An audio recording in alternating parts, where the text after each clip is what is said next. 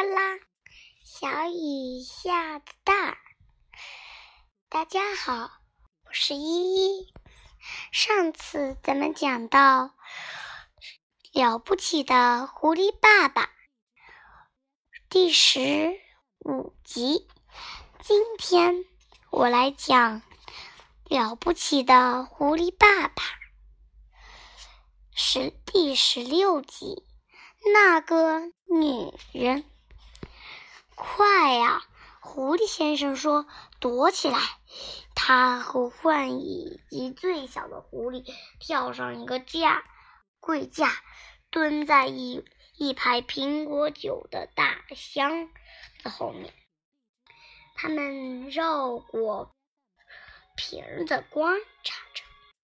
看到一个大块头的女人走到了地下室，然后在走到最后一级台阶的时候，那个女人迟疑了下来，迟缓了下来，向左右看了看，然后她便直，她便直奔狐狸先生和獾以及最小的。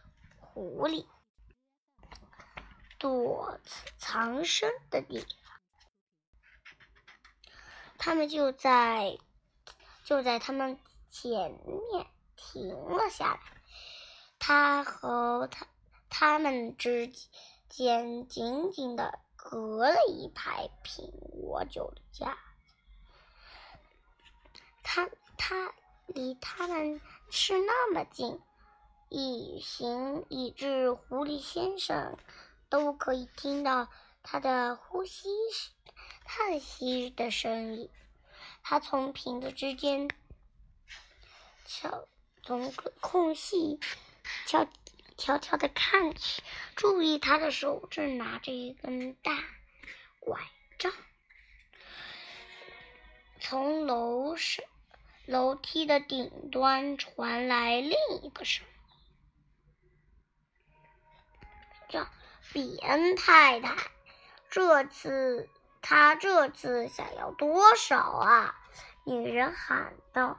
于是从楼梯的顶端传来另一个声音：“拿两三瓶。”是，昨天喝了四瓶。比恩太太，是的，可是他今天。要不了那么多，因为他在上面待不了多小时了。他说：“狐狸今天早晨一定会跑出来，他不可能在洞里饿一天了。”地下室里的那个女人伸手从架子上拿了一瓶苹果酒，她与狐狸先生深藏的地方隔着一个瓶。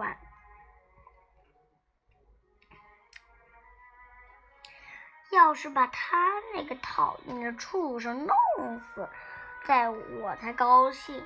他大声说：“一边顺便说一下，比恩太太，你丈夫答应我要把狐狸尾巴当纪念品送给我的。”那条尾巴被打烂了。楼上的那个声音说：“你还不知道吗？你是说尾那尾巴已经给毁了吗？”“当然给毁了。他们打中了那条尾巴，可是没打没打中那狐狸。”“哦，真见鬼！”那大块头女人说道：“我还真是想要那条尾巴呢，梅布尔，你可以要那个头代替尾巴呀，可以让人把你给填补起来，挂在你的卧室的墙上。”快，现在快点把苹果酒拿上来吧！好的，夫人来了。大块头女人说着，从架子上拿了第二瓶苹果酒。狐狸先生暗想：只要他再拿一罐，就会看见我。他可以感觉到最小的那只狐狸，狐狸最小的狐狸那紧紧的贴着他身体，由于晃动而发抖着。两瓶够吗，比恩太太？那么我拿，要么我拿三罐。我的老天，梅布尔，我不管那些，只要你动作就快点就行。那就拿两瓶吧。大块头女人说道。现在她是自言自语，反正她喝的也太多了。于是。他一手提起一支酒，把另外拐杖夹在一根胳膊上，向向地下室的另一端走去。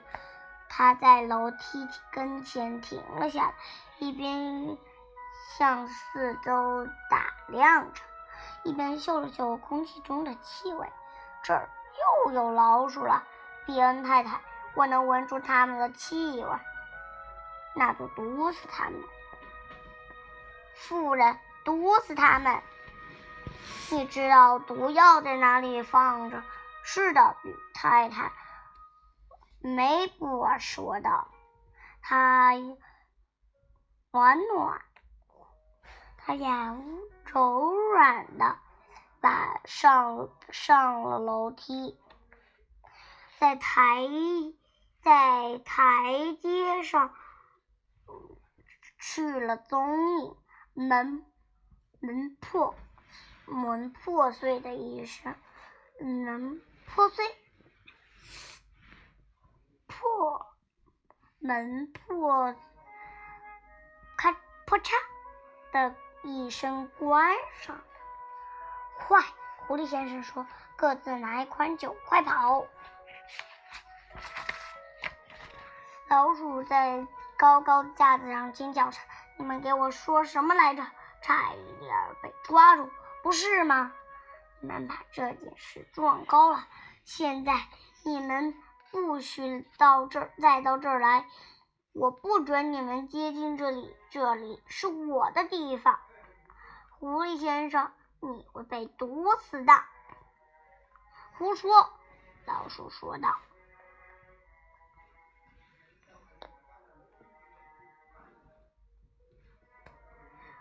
胡说！狐狸先生说道：“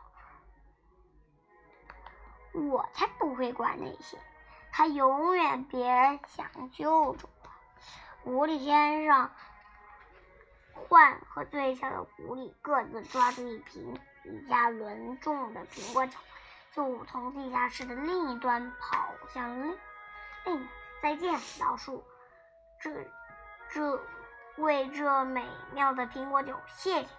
他们一边大喊着，一边钻进不见了踪影。看，贼！老鼠尖叫道：“强盗、土匪、盗贼！”